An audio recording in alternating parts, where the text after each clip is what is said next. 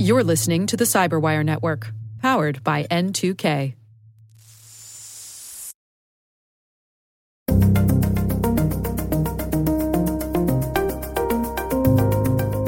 Email's front door has been wide open.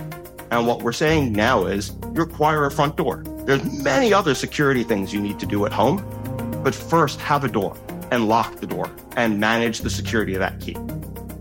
Greetings to all and a warm welcome to the Hacking Humans podcast brought to you by the CyberWire. Each week we delve into the world of social engineering scams, phishing plots, and criminal activities that are grabbing headlines and causing significant harm to organizations all over the world.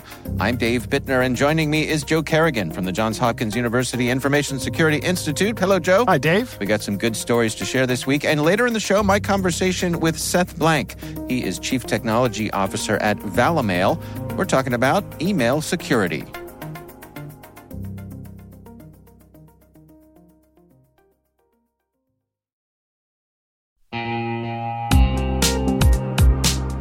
But first, a word from our sponsor, know before. Where would InfoSec professionals be without users making security mistakes? Working less than sixty hours per week, perhaps. Actually having a weekend every so often. We get it. User behavior can be a challenge, but users can also be an InfoSec professional's greatest asset once properly equipped. What do we mean by that? Well, stay with us, and in a few minutes, we'll hear from our sponsors at know before on that very question.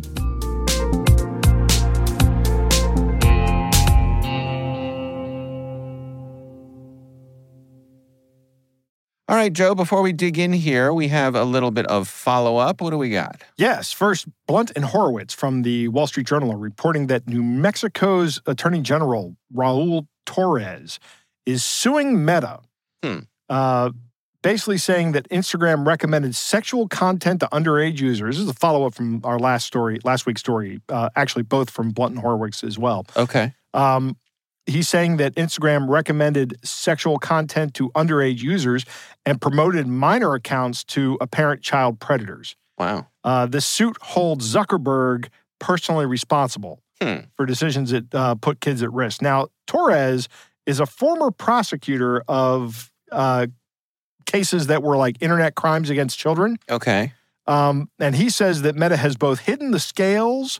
the scale and the dangers of uh, children face on the platform and failed to address even obvious sex trafficking. Wow. Well, that's so, quite an uh, allegation. Yeah. So I put a link in, uh, we'll put a link in the show notes to the next Wall Street Journal article about this, but uh, it, at least one attorney general is coming down on this, uh, what we were talking about last week, not just the... Uh, you know, the the marketing to kids and exploiting their psychology. Yeah, and it's just, do you know offhand if this is criminal or civil that they're coming after? It is civil. Okay. It is civil. Yeah, that, that is one of the things that's clear in the um, in the article. It's a civil case. Okay, wow. Uh, and the next thing I wanted to talk about, Dave, they almost got me again, Dave. They almost got me. Okay. Here's a story from my person uh, personal events. Uh, I don't know if you are a subscriber to Peacock. Are you a subscriber to Peacock? I have no idea. I, but they, you know, there's so many of them, and they're right. changing their names, and they're merging, and they're splitting apart, and soon they're going to be bundling, Dave. I heard heard that too. Great. Yeah, wonderful. Back to the cable providers, exactly. But only now they're on the right. internet. Exactly. Right. Exactly. um. So, uh, what happened is I got this email. You know what? Let me. Let me even pull the email up for you. Okay. And I'll show it to you. Yeah. There it is, Dave. If you look through my little tank window here, you'll oh, see yeah.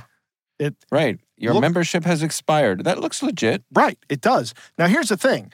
I've recently had uh, had to cancel a couple of credit cards. Remember last week when I ta- or a couple of weeks ago, I talked about how they actually did get me. Yeah. With uh, and I had to cancel a, a Capital One credit card. And I was thinking to myself, did I have my Peacock uh, coming out of my Capital One credit card?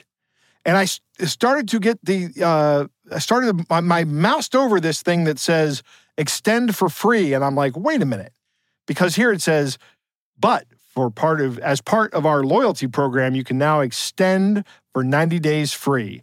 And that was my red flag ah. because I was like, wait a minute, that doesn't sound like something Peacock would do.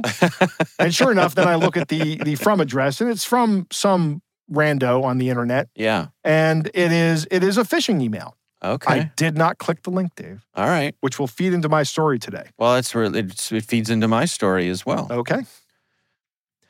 All right. So speaking of which, I'm going to kick things off for us with our stories this week. And my story actually comes from Cyber News. Mm-hmm. Uh, and it is about uh, an email brand impersonation attack. And this is focusing on Disney Plus. Mm. So do you have Disney Plus? I do. Yeah. I do too. Yeah. I... I That's where all the Star Wars stuff is. And the Bluey stuff, Dave. And the Muppet stuff. Right, Muppet stuff. And the Marvel stuff. But yes. Mostly, they you know, they had me at Star Wars and uh, and also Muppets and, and all the other stuff. Yeah, so there's lots of stuff on Disney Plus for my family. Uh, so this story focuses on an analysis uh, by the folks at Abnormal Security, which is a security company with a fun name. Mm-hmm. Um, and what they tracked here was that... Um, There are highly personalized emails uh, and a lot of attention to detail, which is making these emails hard to identify. Just just like the one you pointed out with uh, with uh, Peacock. Peacock, yeah, yeah. My, email, my that email was, I think, a random email that just so happened to line up with me, yeah, and my situation. Okay, which I think, um, yeah, I didn't actually mention that, but I, that's why it almost worked on me, because I have Peacock. And I've recently canceled two credit cards. Right. So, right. so what this does is uh, it it's emails the recipient. It talks about a pending charge for a new Disney Plus subscription. Uh, it uh, indicates that they will be billed automatically with an option to contact support if it's an unauthorized sort of thing. But what's interesting here is that it's quite personalized. Um, each of the emails had a P D F attachment. And the P D F was personalized with the recipient's name hmm. and a charge of forty-nine ninety-nine, which is way higher than a Disney Plus subscription fee. So yes. I suppose that's there to, for it's a large enough amount that it's going to attract your attention. Right. Probably even if you have Disney Plus, you're going to go, whoa, yeah. Wait a minute. What streaming service costs this much? Right, exactly. Of course, there's a, a customer support uh, phone number that's in the P D F, which of course does not go to Disney. No, it does not. Um, so when when you go to the site, if you click through, they're looking for information like your banking details, login credentials, uh, and they'll actually also provide instructions to download some software, which could lead to malware infection. Really? Yeah. Huh. Yeah. These guys are distributing malware too. Right. The fiends. Yeah. Um, so they said that uh, it was a legitimate-looking sender email that was mm-hmm. similar to the actual Disney Plus address. You know, I would imagine that Disney having that plus in the name makes it easier to come up with email addresses that look legit. Yes. Like you could put the plus before the word Disney, and I bet a, a lot of people would just think it's Disney, like, oh, look, isn't that clever, the way Disney Plus puts the plus before the name, you know? Right. Polish notation, they call it. What's that? Reverse Polish notation. Oh, all right. I, I did not know that. That's It's a math thing. You have to learn it for uh, building compilers and using those H P calculators. You remember those oh, H P yeah, calculators? Yes, they use yes. reverse Polish notation. Yes. Oh, all right. My... Um, My uh, uh, college roommate was an electrical engineer, and he had one of those H P calculators. Right. Did lots of fun things with it. Uh, the email uses Disney Plus's branding and colors. Uh, they point out that there's no language errors in this. And, of course, we've talked about in this era of large language models, so mm-hmm. that's probably going to be a thing of the past. Yep. Um, they are also tracking um, some variations in the language of the email, and it seemed like they were testing different versions to see what was most effective. Um, really? Yeah, yeah. Which like I A B guess, testing. Exactly, huh? exactly. Um, so again, the, the folks at uh, Abnormal Security, they're just reminding everybody that this sort of thing, brand impersonation, is very common. Um, in fact, they had tracked two hundred sixty-five different brands who were impersonated in credential phishing attacks in a six-month period back in twenty twenty-two in their own research. So, and it's only getting worse. Yes. So, uh, you know, recommendations here, uh, vigilance, of course. Vigilance, yeah. Don't don't click the link, which is going to be the theme of my my discussion. But, right. If and if someone gives you a phone number, don't. Assume yeah. that that phone number is correct for customer support or something like that. Look up like the that. phone number for Disney Plus support. Yeah. Yeah, look it up online. Right. Um, yeah, but other than that, I think it's pretty straightforward here. Uh, just a standard uh, phishing kind of thing where they're trying to get your, trying to get your info and I, I, it is uh, interesting how sophisticated this one is, and that they're also trying to drop some malware on your machine. So yeah, extra vigilance. But yeah. uh, this was the first time that Abnormal, anyway, had seen someone trying to impersonate Disney Plus. So mm. keep an eye out. Spread the word. All right, that's what I got. Joe, what do you got for us this week? Dave, my story comes from the Department of Justice, justice dot gov, mm. right? Mm-hmm. And this is the U S Attorney's Office, the F B I, and the local and state law enforcement officials uh, released second Don't Click December P S A. Now, this is based out of the, the okay. Idaho uh, region of the Boise, you know, the Boise office of the Department of Justice and the uh-huh. F B I and uh, uh, U S Attorney.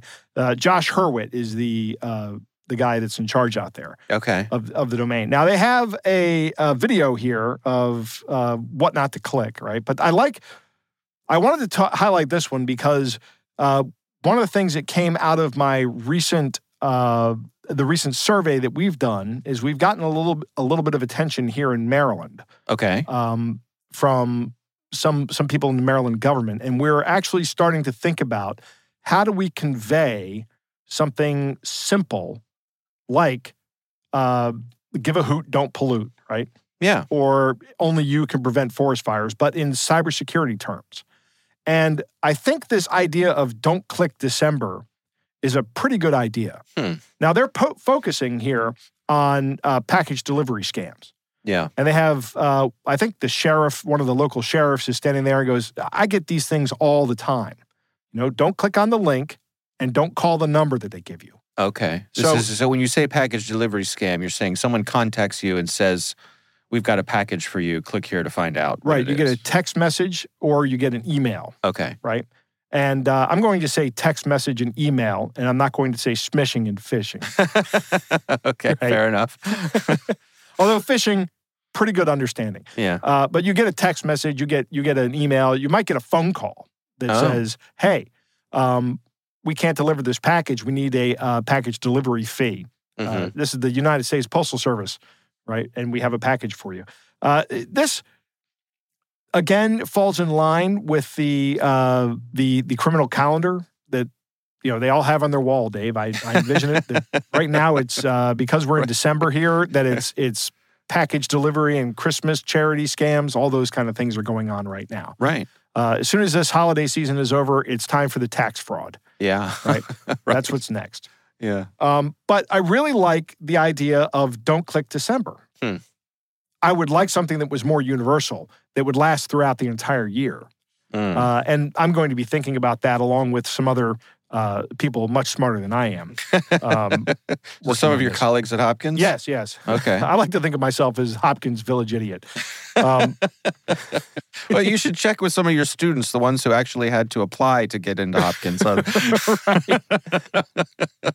actually, one of the people that uh, I was presenting with just this week at um, at Cyber Maryland was one of our students. Okay, terrific. A very sharp, very sharp young woman. Yeah. Um, and uh, the thing I like about this Don't Click Those December is that it it kind of goes along with other things like No Shave November. Right, right, right, and uh, dry January. Okay, uh, that, yeah, that, yeah, which some people say I'm going to abstain from drinking for all of January because I overdid it during the holiday season. Okay. Um, by the way, that's not anything I've ever participated in.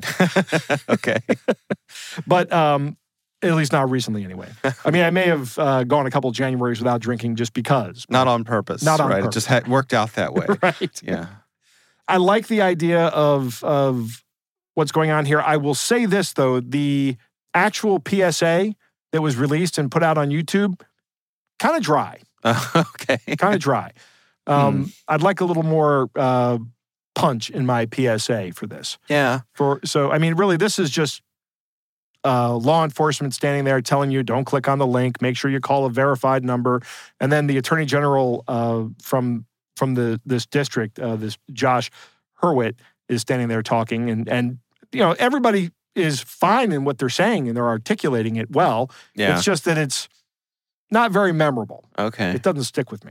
You know, my wife uh, often reminds me that that she, uh, as a marketing person herself, she believes that uh, we really need to come up with a better term than social engineering. Yeah. Oh, I, I woo!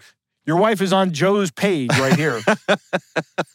I was talking about this at the conference just, just yesterday when we were speaking. Yeah. Uh, we had a question, what is so- social engineering in a cybersecurity context? Right. And there were four possible answers, plus I don't know, and only twenty-five percent of the people got it right. Wow. Which means uh, it's a little bit better than guessing, right?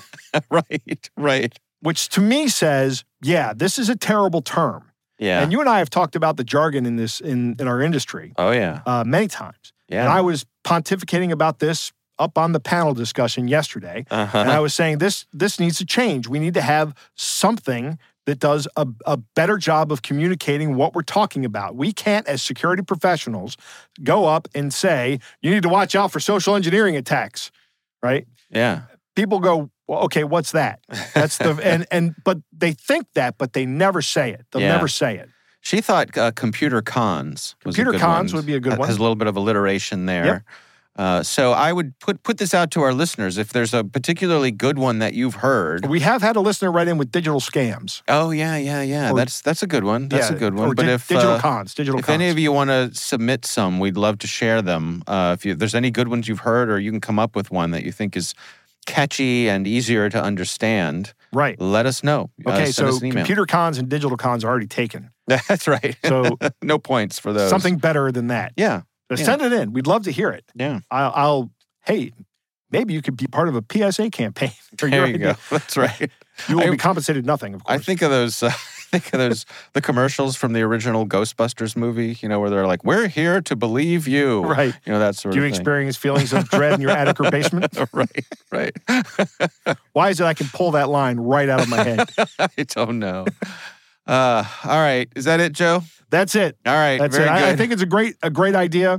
Um, I think it's it's wonderful. I think the Don't Click December is a great uh, marketing scam or mar- marketing scam, marketing uh, scam, the marketing piece. I think that's really good. It's bite size. Yeah, people can remember it. Uh, I just think that the P S A was a little dry. Right, and um, then come January, click on everything. Right, don't do that. you, you're going to have all this pent up clicking, Joe. Right, you're you're you're going to have an itchy clicking finger. You're going to want to click itchy on, clicking finger. Yeah. Oh, I spent the whole the whole month of December not clicking anything. I got to click everything. Yes, go go play a game that has a lot of clicking in it. Oh, that's a good idea. All right. All right. Well, again, we would love to hear from you. Our email address is hacking humans at n two k dot com. Joe, it's time to move on to our catch of the day.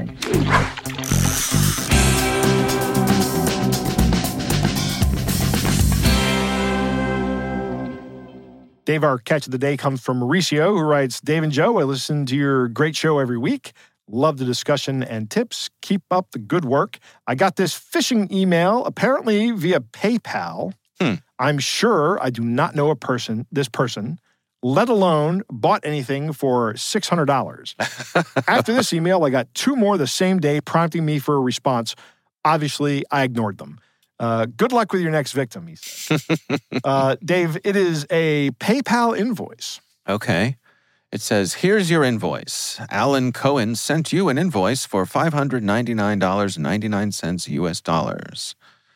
Uh, invoice details, amount requested, five hundred ninety-nine dollars and ninety-nine cents. Note from seller, invoice number. Don't recognize this invoice before paying. Make sure you recognize this invoice. So uh, there's not really a whole lot to read here, Joe. I no, mean, this there is isn't. a standard PayPal invoice. It is probably a legitimate PayPal invoice. Oh. So in other words, there's somebody who's gone into PayPal, signed yeah. up for a free account, okay, and then just started sending out six hundred dollars invoices. Oh, I see. One of the things that's interesting here is that it says note from seller and it has a number in there that looks like a an invoice number. And then right. immediately below that, it says invoice number and it says call this eight five eight number. Oh. Right? That's the same number. The note from the seller and the invoice number oh, are I the didn't same notice number. That, but you're right. They yeah. are the same number. Yeah. Uh, but I will bet that if you call this number, you get a scammer on the line uh, who yeah. says, you need to pay us the six hundred bucks, mm-hmm. right? Uh, these are sent out in the hopes that you'll just pay the invoice. Uh, maybe you're a business and you you see something come through. And I mean, these guys work in uh, you know call centers and, and scam centers where they they just send these out en masse. At some point in time, this is successful. Yeah. It works. Somebody just sends the money. right? This is below the threshold of anybody's attention, and they just pay it. Do you remember the the story? I'm pretty, we must have covered it on the show at some point. There was a guy, this is years ago, I want to say pre-internet days. He had cooked up a dry cleaning scam where uh, he would send letters to local restaurants and say that uh, your waiter, I, I, I had a you know dinner at your restaurant, and he targeted fancy restaurants. I had dinner at your restaurant uh, a week ago, and your waiter spilled gravy on my suit, or my wife's dress, or whatever. Right. And here's my bill for the dry cleaning. And, you know, fifteen dollars or something. You know, not, not a huge amount. Right. But um, this person had automated it in such a way that, you know, for the price of a stamp and a letter, and this, and back then it was mailed. Right. You know, U S Postal Service. Now, I don't know that we've talked about this. Okay. Yeah, so this person had just come up with this scam, and uh, he would send this letter to restaurants all over town and all over the country, I believe. And uh, and they would send him a check. So, you know, do this for a few hours every day. Right. And your return on investment was very high. Most yeah. of the restaurants would just send him a check. Some would send him a, um, a gift certificate, you know, something like that. But then he get a free meal out of it. Right, right. And eventually, my my recollection, and it's a little hazy because it's probably been twenty years since I remember reading about this story, but uh, like there was some local gathering of restaurant owners, you know, some kind of uh, industry uh, association meeting. Right. And someone around a dinner table or at the bar or whatever talked about having to pay a dry cleaning bill. And somebody else was like, hey, wait a minute. I had to do that too. Yes, yes. Yeah. So, yeah. Uh, this actually happened to me once. Uh, not the paying the bill, but actually being a waiter and spilling gravy on someone. Oh, okay. I, you actually spilled something? Yes, I did. I When I was in college, uh, I worked as a singing waiter on a lunch and dinner cruise boat in the Baltimore Inner Harbor. There was a boat called the Bay Lady. Anybody around here probably knows of it. Uh, of course, since we were work, we, since we worked there, we had to subvert it. We called it the Bag Lady, but no, it was the Bay Lady. Um Yeah, and, uh, you know, I was serving somebody. We had, like, prime rib or something like that, and I was leaning over to serve someone else at the table, and some uh, gravy dribbled off the plate and onto a lovely woman's dress, and uh, she was not happy about it, Joe. No, It did I... not go well. It did not go well. I did get to keep my job, but uh, but the boat did pay for her dry cleaning. Okay. So. Did she call you names? Uh, I... Mm, you know, I don't recall directly being called names. I do remember being scowled at, and uh, of course, I was very apologetic. You know, it was uh, it was an accident. It was an right. honest accident, but uh, you know, I was certainly more careful after that. Yes. Yeah. They never let me wait tables when I worked in restaurants. I no. would work in the kitchen. No. They they, keep they, that they, guy they in the saw back. The way you walked around, saw the way you carried yourself, and they were like, all right, keep him in the back room. Yeah. I'll tell you what I loved doing was uh, I worked in scullery one point in time. I thought that was awesome. I had a, I did a great job in that. What's scullery? Uh, dishwashing. Oh, All okay. the dishwashing things. Okay, yeah. Uh, I'm very fastidious about making sure everything's clean. You okay. Know, that, that's really big with me, so. Yeah. Mm-hmm. It, I was, it was a good place for me. Okay. Yeah, that is. That is a good spot for someone who has that particular uh, inclination. Yeah, there's nothing worse for me than uh, drinking from a glass, and then you're halfway through the drink, and you look in the bottom of the glass, and there's breadcrumbs. Nothing makes me angrier in the kitchen than that. What about lipstick on the glass? uh, I would not be as upset about lipstick because you can see that before okay. you go to you go to drink out of it, right? Yeah, okay. But the the breadcrumbs you have to get halfway through the drink before it's apparent. Yeah. Right. Yeah. I, everybody who's ever waited tables has stories, you know. Yeah. Like, oh, my wife used to wait tables. She has stories. Yeah. Yeah, it's amazing we're all still alive. Right. Uh, all right, once again, uh, we would love to hear from you. Our email address is hacking humans at n two k dot com.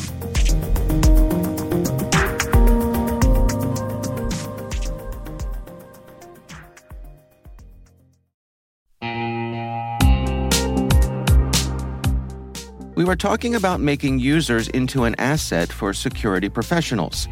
Simply put, users want to do the right thing. They're often just lacking the knowledge to do so. That's one of the reasons know before has released Security Coach, a real-time security coaching tool that takes alerts from your existing security stack and sends immediate coaching to users who've taken risky actions. For example, imagine a user has visited a high-risk website or tried to open a document containing malware. Existing security tools will likely block that action, but the user might not understand why. Security Coach analyzes these alerts and provides users with relevant security tips via email or Slack, coaching them on why the action they just took was risky.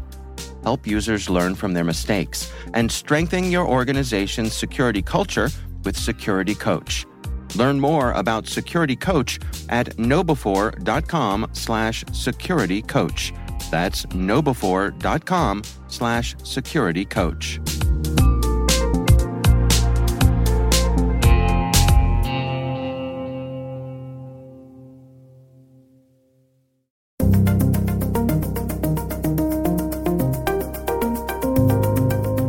Joe, I recently had the pleasure of speaking with Seth Blank. He is the chief technology officer at a company called Valimail, uh, where they specialize in email security, mm-hmm. and that is what our conversation centers on. Here's my conversation with Seth Blank.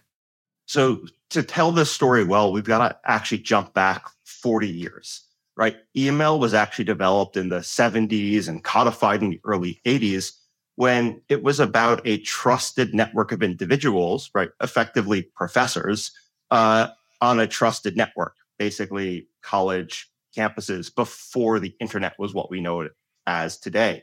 And they were communicating with each other, and they modeled the system after snail mail.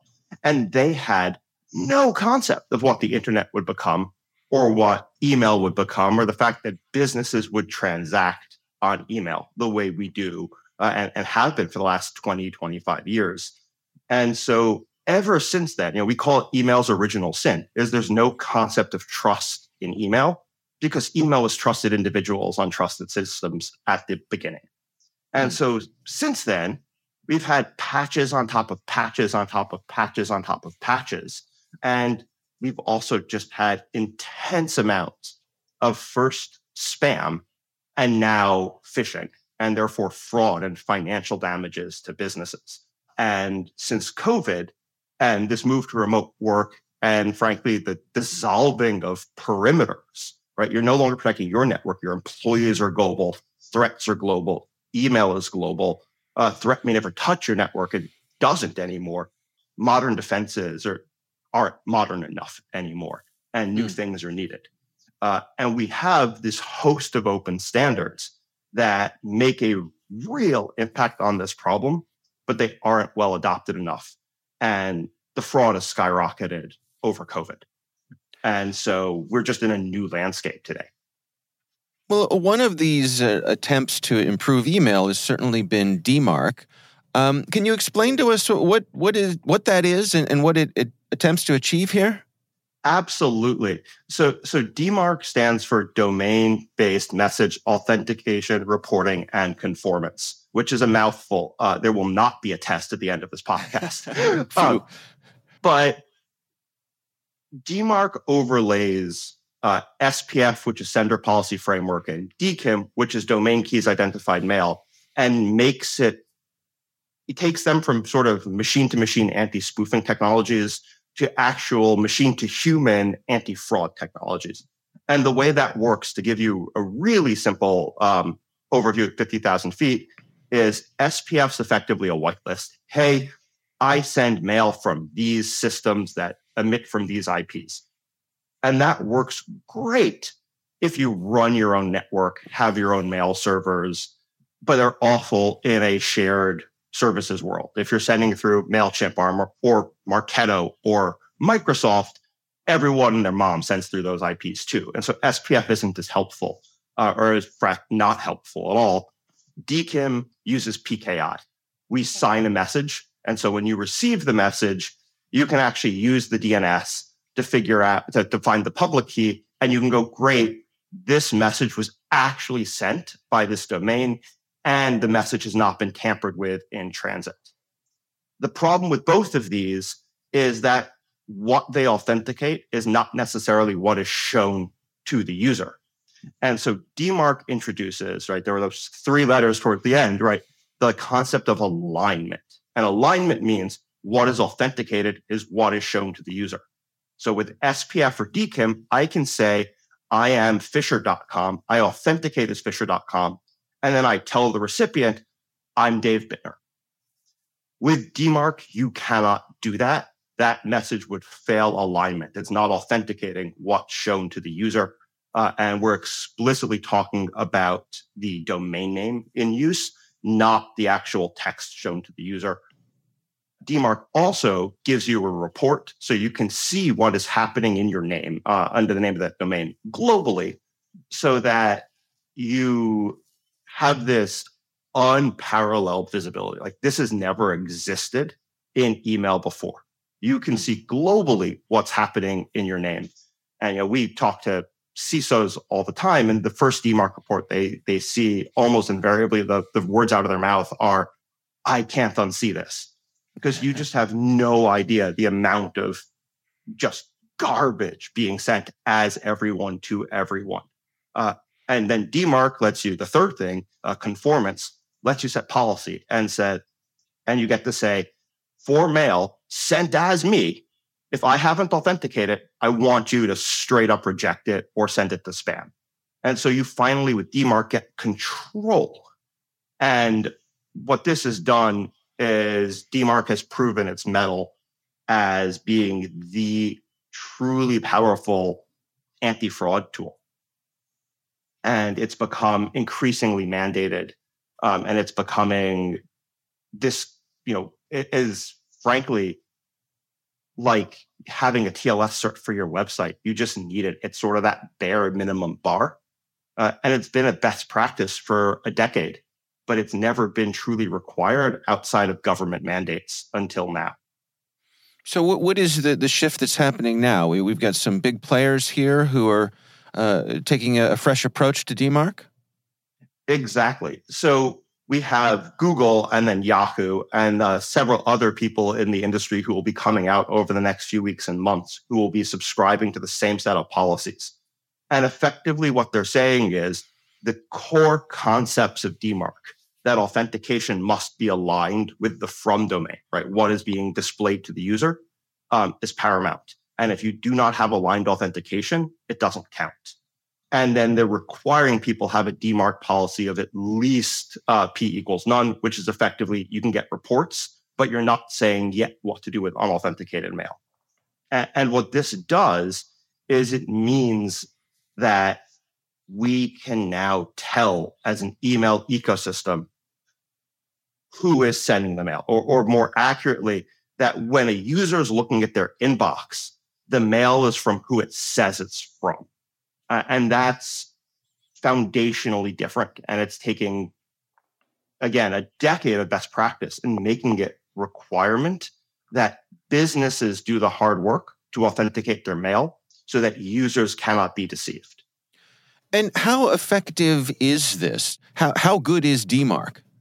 So D MARC is very good. It's the front door. It's this is email. It's all nothing in security is ever one hundred percent. It's layered defenses all the way down. And uh, the analogy I like to use is the T S A in airports, right? When you come in, the first thing you do is you have an I D. And if you do not have I D, or your I D does not validate, or it's expired, or you don't have a boarding pass to match, you don't even get to enter and get scanned, or walk through all the cameras and agents looking out for behavioral ticks, right? The front door is always check the I D, validate the I D, right? It's zero trust identity. For as overused a term as zero trust is, it's first know who's entering, because then you can make more sophisticated, effective decisions. And if you don't know who's entering, you don't have to let them enter and you don't have to worry about the rest. And so this is, it's a foundational front door. It's not the window locks. It's not the scanning in the house, but it's email's front door has been wide open. And what we're saying now is you require a front door. There's many other security things you need to do at home, but first have a door and lock the door and manage the security of that key. If I'm a security professional, you're responsible for defending my organization. How is this going to affect me?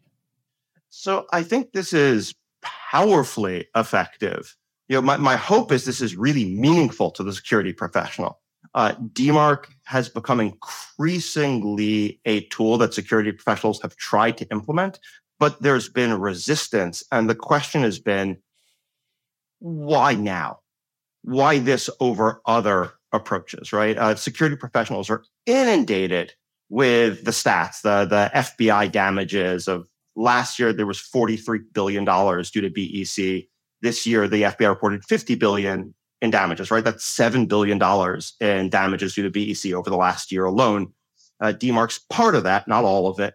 There's been the Verizon data breach report since twenty sixteen going ninety-one percent of all cyber attacks start from email year after year after year, but the problem's getting bigger. And the effectiveness of I T teams to even take on DMARC as a project has been really low. Um, the market stats we look at uh, show only a thirteen point five percent effectiveness of people actually getting protection from DMARC.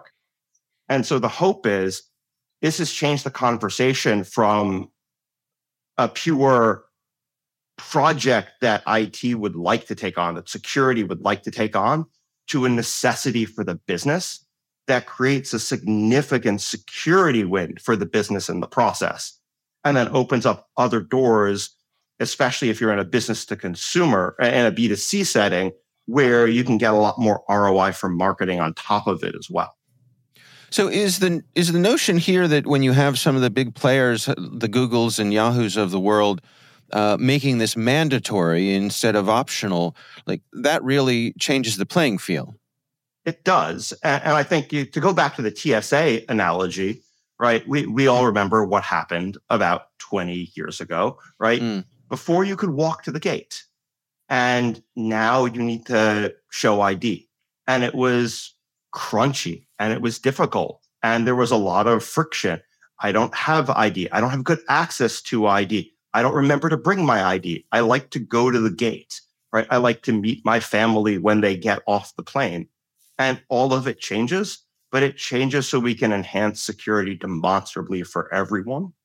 And for professionals who are invested in security, hopefully it makes it easier for them to talk to their business about the need for these things and the impact to the business that's not about risk reduction, but is actually about the ability to send email and transact as a business at all. So these changes from Google and Yahoo, in your estimation, are they going far enough? So they're not. I think they're they're meeting the market where it's at. So top line numbers, and take these with a grain of salt. About four hundred million domains send email. About one hundred million of those send legitimate email. And about twenty-five to thirty million of those send email on a regular basis. Of that, only about five to six million have DMARC today. Only about a million have DMARC in what we call enforcement, which is when they're actually protecting their whole domain and they're truly not spoofable or impersonatable. It's about a thirteen point five percent enforcement rate overall for the ecosystem. That's shockingly low. And that's why Google and Yahoo have come out so forcefully needing this in place, because they know it's the single best tool at the front door to know who the entity sending mail are, so they can assign reputation. And if they see mail from Fisher dot com, they can get rid of it. Um, but the requirement is you need to have aligned S P F or D K I M, and you need to have at least monitoring mode for your domain. That's great. It should give visibility to businesses. But the ecosystem's not protected until the majority of domains that send email are at DMARC enforcement and protecting themselves, because that's when we get herd immunity as an ecosystem, where a bad actor spinning up a cousin domain, something random, no longer matters because it doesn't have reputation and it can't abuse the ecosystem. Too many domains don't have the authentication at all, and so the playing field is still rife with abuse. The sooner we can get to enforcement for everyone, to true no auth, no entry, right? No authentication, you can't send mail, the better off we're going to be as an ecosystem, and the better we'll be at taking a significant bite out of all the fraud uh, that happens through email. Suppose I'm I'm your typical user in an organization. You know, perhaps I'm in a position of some influence. Should I be, uh, you know, visiting my security professional's office and saying, "Hey, where do we stand when it comes to D MARC?" Yes, you absolutely should, especially if you're in marketing and send mail or in risk uh, compliance. Right, this is becoming an essential part of cybersecurity programs. Uh, to give you a couple of examples.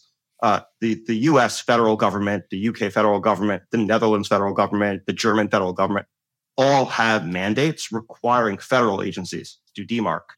The Center for Internet Security, which runs all the I SACs, right? F S I SAC, H I SAC, uh, M S I SAC, et cetera, now has a D MARC requirement in their guidelines. The next version, I believe it's P C I D S S four point oh, which is the rules uh, that govern people who uh, process credit cards, uh, is publishing in March a D MARC requirement that will be enforced in March of twenty twenty-five, right? D MARC's becoming a mandate. It's becoming required by the major senders and receivers of email. The, the fact of the matter is, if you're not taking it seriously and getting started early, you're going to be in a bit of a deficit. And it's just an essential security tool. And for some organizations, it's really hard to implement, and you don't want to start when your back's against a wall.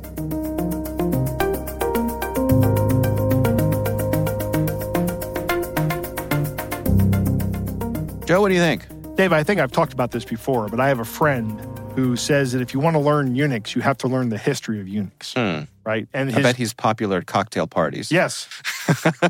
He actually is. He doesn't talk about computer science and stuff. Okay. Um, he's actually uh, pretty personable. Okay. Uh, but anyway, the case in point that he, he points out is that uh, the, the command in Unix and Linux and all these different things to change your password is P A S S W D. Right. Right? Six characters. It is not password, P A S S W O R D, or change password. It's P A S S W D. And the reason it's only six characters harkens all the way back to the beginning of Unix, where six characters was the most you could use as a command name. I was going to guess that. Yep. Yeah. Back you couldn't when... have more than six unit, six characters in a command. Right. Um, so it's the same thing with the internet. Uh-huh. And particularly with email. And Seth starts off talking here about why email is terrible now. Right. Because when the people who built email started email, it was they knew everybody on the system, on the on the on what would become the internet. Mm-hmm. Right. All the machines on what would become the internet were trusted. Right. Right. So there's no reason to build security into it. And there were probably a lot of social pressure to to adhere to norms. Yes. Because if you didn't, somebody would pick up the phone and, and tell What do you think you're doing? Bob, knock it off. Right. Yeah, right, exactly. So that has now evolved to the same kind of level of, of well, not to the same kind of level, but as as the internet, ha, as what was then DARPANET, then became the internet, became publicly accessible. And by the time I was on the internet, spam was already a thing. Mm. Um, and, you know, I was one of the first one million people on the internet, Dave. Really? Yeah. I mm. was on very early in the nineteen nineties. Or very, in nineteen ninety. If, I wonder if I was. Probably. Probably was. Yeah. Huh. Um, so, you know, I would get, if I put my email anywhere, I would just get spam email from it. And still that can happen today because of the nature of email that anybody, anywhere can put something in your inbox. Right. So we have these standards that Seth is talking about, the S P F, the D K I M, and the D MARC. Right. Um, and uh, standards. And they really help out getting fraudulent emails, fraudulently sourced emails out of your inbox. Yeah. Um, now, that doesn't necessarily mean they're going to stop spam emails, because if somebody's business is spamming you and they have uh, they have D MARC records in the D N S system, mm-hmm. which is how this works, uh, and they're compliant with these other two standards, the uh, the uh, S P F and the uh, the D K I M standards, um, then their emails are still going to get through. But what what is happening now is this big change with Google and Yahoo, who, I mean, do you have a Google account and a Yahoo account? Uh, I certainly have a Google account. Yeah, yeah, I have one of each. Okay. And um, I use them both frequently. Huh. Or actually, I, I think I have multiple of each. In fact, I do have multiple Gmail accounts. And, and yeah, I have two uh, two Yahoo emails, but they both go to the same address. Okay. Uh, the same inbox. Um, but they're saying, yeah, we're not doing this anymore. We're not, we're not just going to receive your messages anymore. If you send less than five thousand emails to us uh, in a day, as a as an email server, whatever your business model is, if you send less than five thousand and you're not comp- compatible or compliant with S P F and D K I M, we're just going to put your email in junk. Less than or more than? Less than five thousand. Okay. More than five thousand, you don't have to have just S P F and D K I M, but you also have to have D MARC installed. Oh. And you have to have policy on it. I see. Well, I mean, I think Seth talked about this a lot. Yeah. Um, there's more to this restriction, though. Uh, if you send more than five thousand emails a day to Yahoo and Google, you also have to have a one-click unsubscribe, right? Right. Which is great. Yeah. So I think Yahoo and and uh, and and Google are doing a good thing here. Yeah. Um, my question about all of this is, why has it taken us so long to to get to this point where two of the biggest providers of emails, free email services out there, are now insisting on it? Yeah. And these things have been out there for ten years or more. Why did why did it take this long to, to get to this point? Um, there's been a lot of of uh, email spoofing, which has led to all kinds of scams. Yeah. Um, now, this is not going to stop uh, some of these impersonation attacks. Um, my daughter, again today, she sent me a, a, a an image on Facebook Messenger about another person trying to im- impersonate Uh, somebody at the church she goes to. Okay. Right? And they're saying, uh, they're saying, hey, it's just another one. Hey, I need your help with something. It's another gift card scam. Okay. Opening. And it's coming from some Gmail that somebody set up and and is impersonating somebody. So right. This is not a panacea. The, these different standards are not a panacea, but they do stop somebody from sending Uh, an email that looks like it's coming from Peacock and pretending to come from peacock dot com or N B C dot or Universal, whatever. Any of those valid things. Yeah. Not only that, but you can get a report if you are the uh, the owner of the domain and see how many times somebody attempted to spoof your domain in an email. Yeah. I, I really like what Seth says here. He said that the, the, the C I S Os go, oh, I can't unsee this. Yeah. Yeah. Now you kind of have a glimpse into how bad the problem is, right? Right, right. How much you're being impersonated. Right. Terrifying. Yeah. Um. I mean, it's the lowest common denominator, right? I mean, that that's the reason why we haven't had movement in this, is that nobody wants to... No, nobody had either the bravery or the market share to be the mover who who who had the guts to break things. Yeah, that's true. But I think that if you were Yahoo or Google or Microsoft five years ago, because Microsoft has all kinds of email services. They have Hotmail and Outlook dot com. Right. Uh, live... Uh, all these different email address combinations you can make. Somebody could have done this and said, now we're going to lead the market on this. Mm. Uh, we're going to make sure that the people who use our email get validated emails. Uh, the problem is that what if your mom is on some rinky-dink little uh, I S P out of Montana and they don't have the infrastructure to implement uh, S P F or D K I M? Right. So now you don't get your, all your mom's emails go directly to your junk folder because they don't meet the standards. Yeah. Or get rejected. Right. Um, and then you leave that provide you leave that provider. Yeah, you leave you stop stop using that provider. Yeah. Um, how much email do you use to communicate with family members anymore? Oh, hmm, very little. Yeah. I mean, most of it is text messaging. Right. We use I we use um, uh, mostly Facebook Messenger for our our family communications, mm-hmm. uh, which is the only reason I'm still on Facebook, by the way. If it weren't for that, I would be off of Facebook so fast. Right. If I could convince them to go to Signal or Telegram. Yeah. How great that would be. Yeah. I'm not getting my aunt to go on to Telegram. Yeah, or Signal. See, there you go. Again, not, lowest common denominator. Not going to happen. Yep. Um, I think it's interesting that, the, what did Seth say, like thirteen percent of uh, email providers are using these, uh, these are using D MARC. Yeah, a uh, very small percentage of of people that actually of of domains that send out email are using them. Mm-hmm. Uh, that's going to have to change with these uh, these incoming things. It could, uh, you know, these incoming standards from from Yahoo and Google. And there's a pretty short time horizon on this, and it's not it's not hard to do. I mean, it's it might take a little bit of learning and and expertise, you know, but it's not something that's impossible. It's, yeah, it's pretty easy to set up. Um, I like what Seth says about calling D MARC the front door of email, mm. right?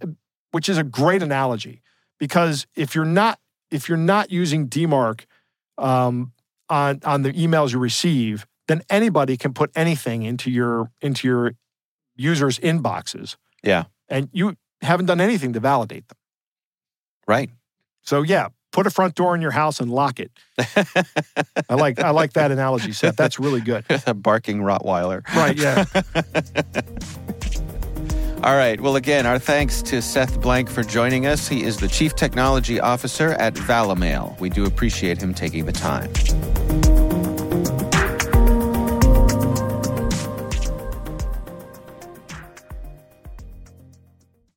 We want to thank all of you for listening, and of course, we want to thank our sponsors at know before.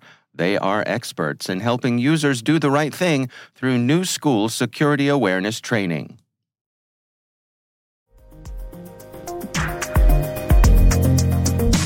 That is our show. We want to thank all of you for listening.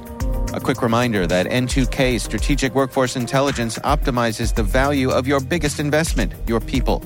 We make you smarter about your team while making your team smarter. Learn more at N two K dot com. This episode was produced by Liz Irvin and mixed by Elliot Peltzman. Our executive producers are Jennifer Iben and Brandon Karpf. Our executive editor is Peter Kilpie. I'm Dave Bittner. And I'm Joe Kerrigan. Thanks for listening.